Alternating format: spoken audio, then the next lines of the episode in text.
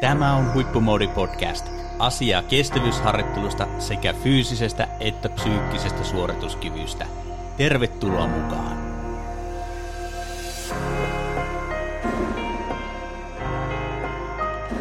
Tervetuloa Huippumoodi Podcastin aalloille. Tällä kertaa olemme istahtaneet Toni Roposen kanssa Huippumoodi Podcastin penkkiin. Ja itse asiassa tehdään jatkojakso tällä kertaa. Tuossa aiemmin julkaisimme jakson, jossa Toni kertoi uudesta työstään olympiakomiteassa huippuurheilu vastaavana ja nyt on mielenkiintoista kuulla, että miltä se työ huippuurheilu vastaavana on oikein maistunut ja oikeastaan ensimmäinen kysymys Tonille, tervetuloa ensinnäkin, niin miten huippuurheilu vastaavan työ on lähtenyt käyntiin. Kiitos Lasse ja tosi mukava olla taas täällä huippumoodin aalloilla ja tosiaan työ on lähtenyt aika intensiivisesti liikenteeseen tuossa tammikuun puolessa välissä ja kuten viime kerralla tästä samasta aiheesta silloin keskusteltiin ennen kuin työtä olin ylipäätänsä aloittanut, niin on kyllä sanottava, että yllättävän hyvin pysty arvioimaan ja, ja näkemään jo silloin –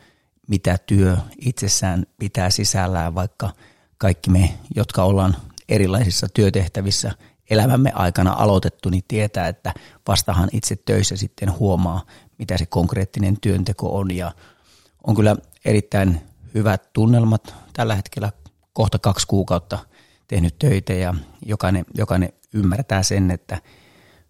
noin lyhyessä ajassa niin on aika lailla pintaraapasu siihen, että mitä se työ tulee sitten niin kuin kokonaisuudessa pitämään sisällään, mutta että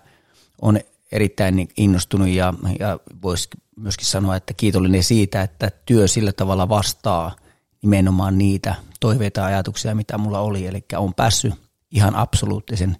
huippuurheiluytimen kanssa tekemään töitä ja se, että suomalaisessa huippuurheilujärjestelmässään ylipäänsä lajit lajiliitot vastaa siitä omasta huippuurheiluvalmennuksesta ja sitten taas me huippuurheiluyksikössä ollaan erittäin läheinen tukiorganisaatio, joka pyrkii auttamaan, tukemaan, positiivisesti myöskin haastamaan ja pohtimaan niitä asioita, että harjoitellaanko me, tehdäänkö me asioita sillä tavalla, että me pystytään kilpailemaan kansainvälisellä tasolla. Ja tämä työ on nyt alkanut erittäin hyvässä yhteishengessä lajiliittojen kanssa. Ja se tietysti yksi sellaisena isona asia, mitä hyvin harvoin me urheiluihmisetkin pysähdytään miettimään, että kuinka paljon mielenkiintoisia, kovia lajeja meillä on Suomessa ja kuinka erilaisista tavoiteasetteluista ja lähtökohdista lajit taistelee kohti huippumenestystä ja sitten kuitenkin kun lajien kanssa tehdään tiivisti yhteistyötä, niin hyvin pitkälle huippuurheilu menestyksen tekemiseen vaikuttaa samat lainalaisuudet. Pitää olla äärimmäisen sitoutuneita, innostuneita, intohimoisia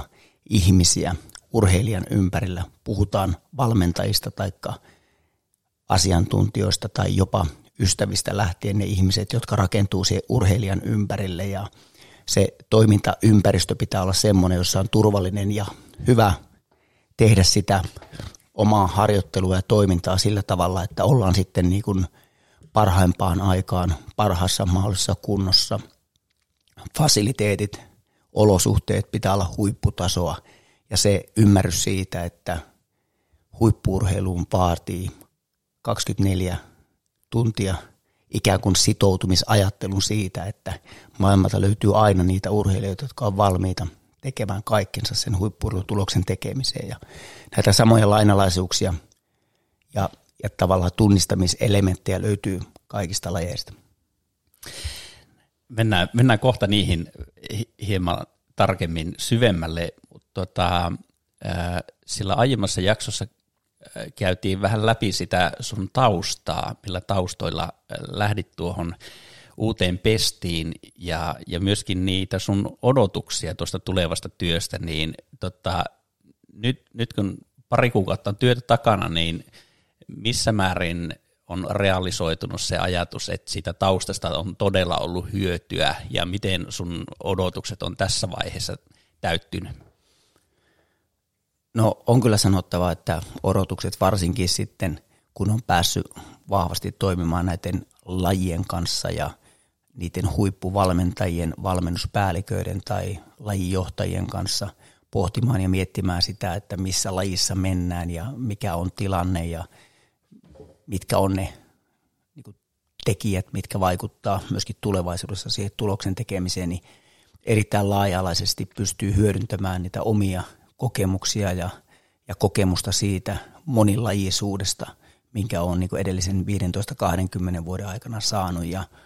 ehkä sitten myöskin se, että iän karttuessa ja kokemuksen karttuessa on itse myöskin valmentajana kautta asiantuntijana muuttunut sillä tavalla, että osaa myöskin huomattavasti enemmän havainnoida ja kuunnella ympärilleen ja, ja huomata, että miten paljon muun muassa suomalainen huippuurheilu ja sen ympärillä olevat rakenteet on kehittynyt kymmenen viimeisen vuoden aikana ja, ja se, että meillä on Suomessa kaksi olympiavalmennuskeskusta, Helsingissä urhea, jossa on aivan valtavasti loistavia asiantuntijoita fysiikkavalmennuksen puolella, ravintovalmennuksen puolella, psyykkisen valmennuksen puolella, lääkäriosaamista. Meillä on niin kuin kaikkia erilaisia tukitoimenpiteitä valtavasti, joita eri lajiliitot, huippuurheilijat pystyy hyödyntämään omassa harjoittelussaan kokonaisvalmentajuuden tukena ja samanlainen yksikkö vuokatti ruka-akselilla, joka on rakentunut selkeästi lumilajien puoleen ja siinä mielessä on ollut kyllä todella hedelmällistä jo nyt tässä kahden kuukauden jälkeen tämä oma tilanne. Ja sitten tietysti se, että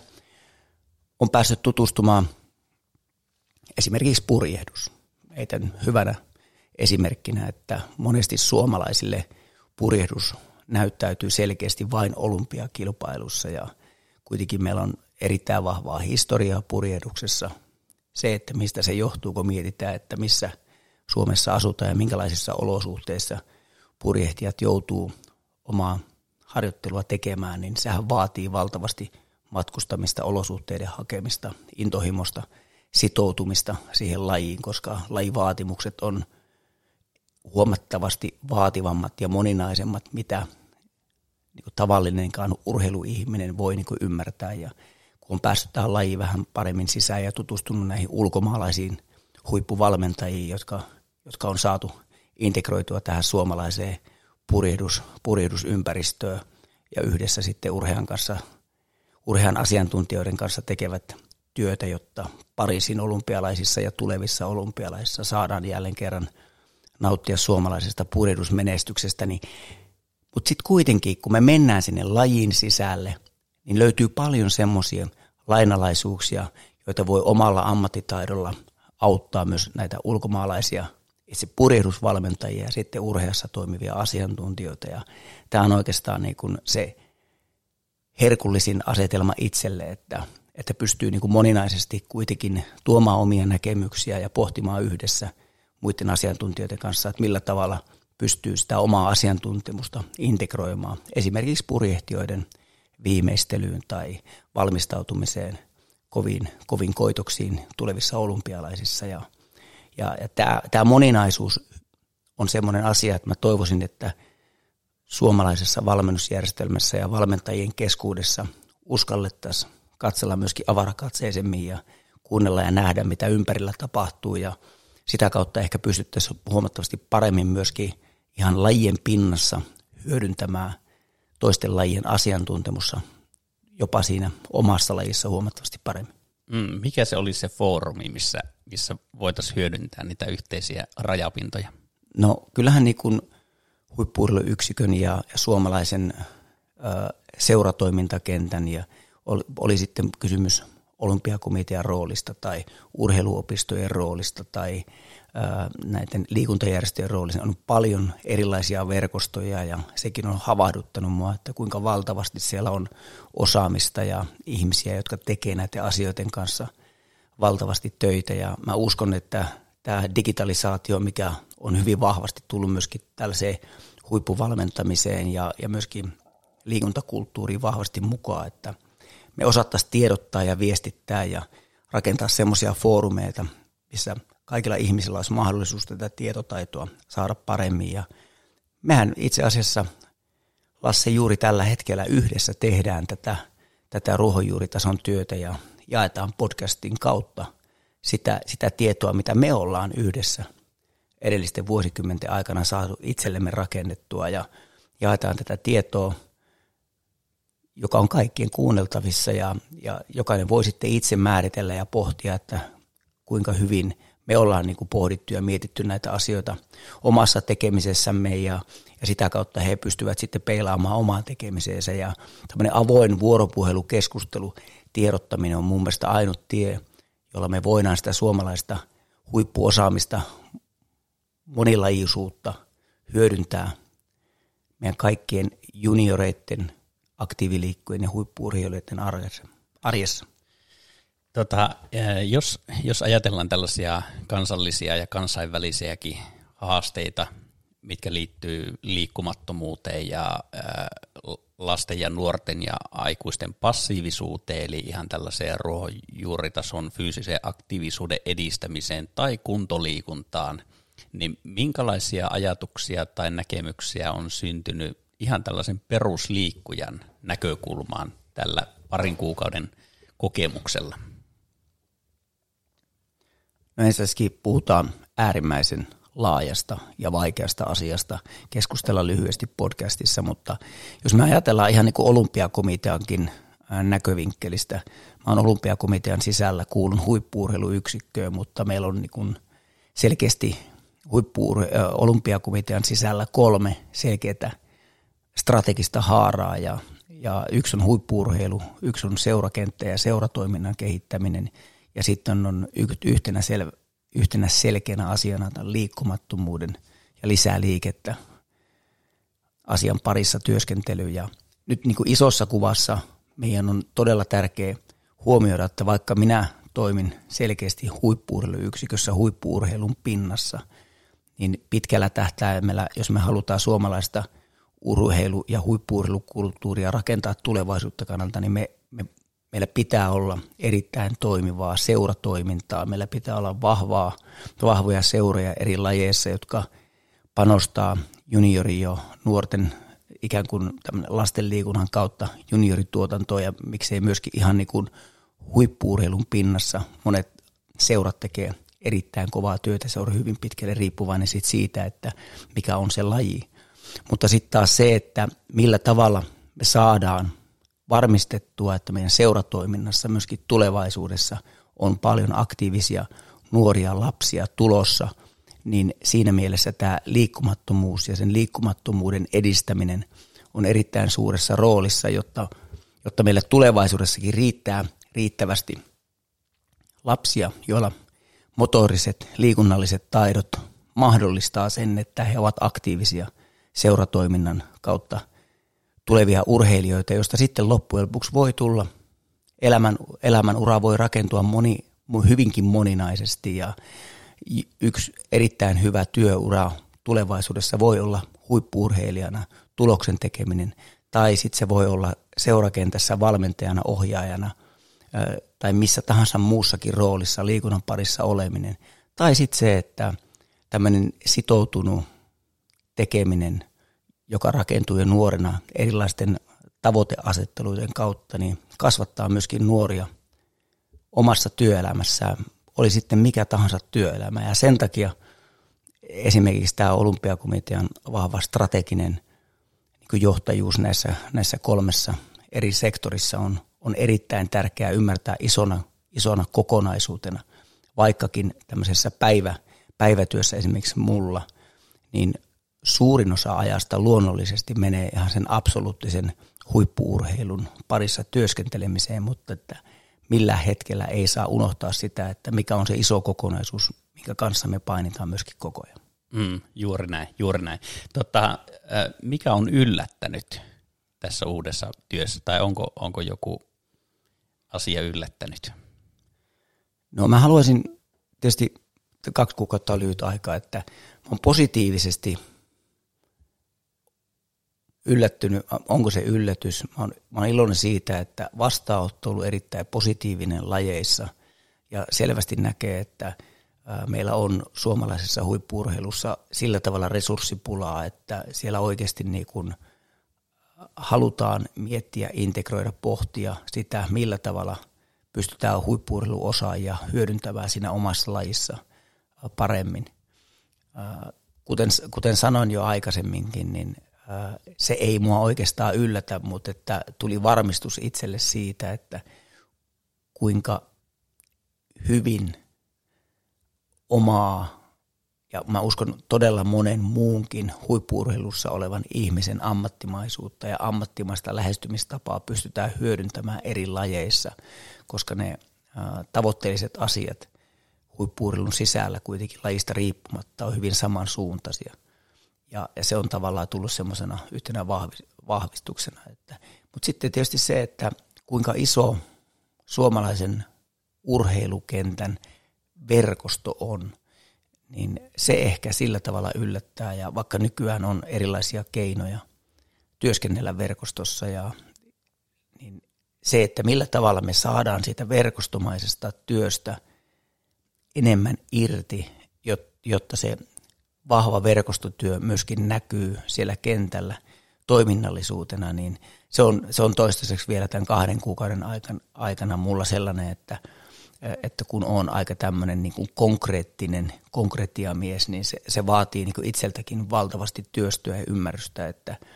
millä tavalla ne kaikki lukemattomat verkostot hyödyntää sitä suomalaisen liikuntakulttuuria ja huippuurheilun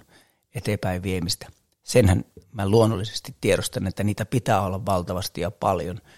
mutta just se, että niin kun, mitkä on niitä olennisia, että pystytään sitten fokusoimaan sitä omaakin tekemistä niin oikeissa, oikeissa asioissa. Hmm. Tota, äh, miten, miten kiteyttäisit niitä oppeja tähän mennessä, mitä olet saanut? Mitkä on ollut ehkä tärkeimpiä oppeja huippuurheilun näkökulmasta ja sitten tuosta aiemmin mainitusta liikunnan edistämisen näkökulmasta? No, jos nyt puhutaan, että kaksi kuukautta ollut, niin se, että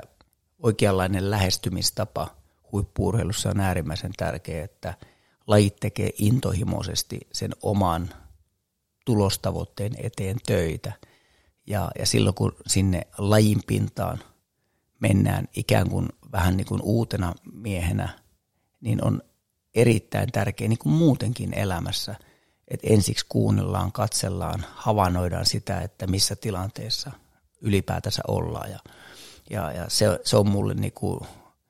niin kuin sanotaan nuoruudestakin niin kuin on, on pitkän tien kulkenut siitä, jolloin en muistanut kuunnella ja oppinut sitten havainnoimaan ja kuuntelemaan. Ja varsinkin tällaisessa roolissa on, on todella tärkeää oppia ymmärtämään asioita ja kuuntelemaan, havainnoimaan, jonka jälkeen sitten ne omat pohdinnan kautta tule, tulevat sanomiset on myöskin huomattavasti vaikuttavampia ja mä uskon, että sitten pystyy huomattavasti tehokkaammin ja hyödyllisemmin auttamaan, auttamaan lajeja. Sitten kun me puhutaan tuosta liikkumattomuudesta ja jo Tanhuvaara urheiluopiston rehtori kautta toimitusjohtaja tehtävä aikana on, on päässyt niin kuin hyvin tutustumaan läheltä, että mitä se liikkumattomuus oikeasti suomalaisessa yhteiskunnassa tarkoittaa, niin onhan ne, onhan ne tulokset, mitä meillä niin kuin koululiikunnan parissa on ja, ja ylipäätänsä me nähdään myöskin liikunnan ja koulutuksen, koulutukseen hakeutuvien opiskelijoiden liikunnallisessa taitotasossa verrattuna siihen, mitä se on ollut 15-30 vuotta sitten, niin onhan se aika havahduttavaa ja, ja on niin kuin erittäin tärkeää ottaa tämä aihe keskusteluun myöskin vaalien jälkeen, ettei se keskustelu keskity vaan nyt keväällä vaalien aikana puhumiseen, vaan se, että se on niin kuin jatkuvaa vuoropuhelua valtakunnan päättäjätason kanssa, että se, että meillä on niin kuin vahvat hyvinvointialueet rakennettu ja kaikki ovat saaneet niin kuin brändättyä hienoja nimiä ja, ja nyt on olennaista myöskin, että niiden hienojen nimien taakse tehdään valtavasti töitä, että se liikkumattomuus ja, ja sen ennaltaehkäiseminen saadaan niin kuin, niin kuin aidosti mukaan siihen prosessiin, kun me varmistetaan, että suomalaiset on hyvinvoiva kansa myöskin tulevaisuudessa. Mm. Nyt kun on päässyt näkemään suomalaista huippuurheilu- ja kansanterveyden edistämisen järjestelmää ikään kuin vähän ikään kuin isommasta perspektiivistä ja mietit sitten samalla kentällä toimivia yksittäisiä valmentajia tai seuratyössä olevia ohjaajia, niin minkälaisia terveisiä lähettäisit val- käytännön valmentajille tai seuratyössä oleville ohjaajille, jotka toimii liikunnan ja urheilun parissa, jotka terveiset liittyisi jollakin tavalla siihen, että, että mihin kannattaisi fokusoitua, jotta se ko- kokonaisuus ikään kuin menisi eteenpäin. Mä haluaisin sanoa sen oikeastaan niin, että mä en halua, mä, mä uskon vahvasti intohimoiseen, innokkaaseen toimintatapaan liikuntakentässä. Se, että mä oon aina sanonut sen, että voi olla erilaisia tietoja ja taitoja, mutta innostusta ei koskaan voita mikään. Mutta että isossa kuvassa meidän on uskallettava puhua myöskin vastuullisesta ohjaamisesta, vastuullisesta valmentamisesta ja, ja, ja niiden mielikuvien luomisesta. Meillä on koko ajan kasvaa hyvin erilaisia nuoria, erilaisia ää, niin kuin, tavallaan nuorten genrejä, jossa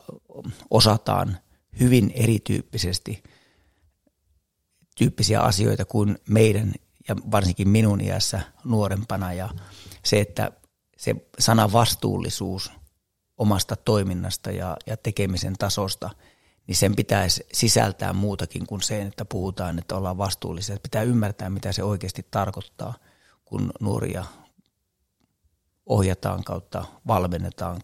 kautta, ohjataan myöskin huippuurheilun pariin sitten loppupelissä ja, ja, ja sitä kautta me varmasti onnistutaan suomalaisessakin huippuurheilukulttuurissa pääsemään huikeisiin tuloksiin myöskin tulevaisuudessa, mitä myöskin vuosi 2022 jo osoitti, että me ollaan pieni kansakunta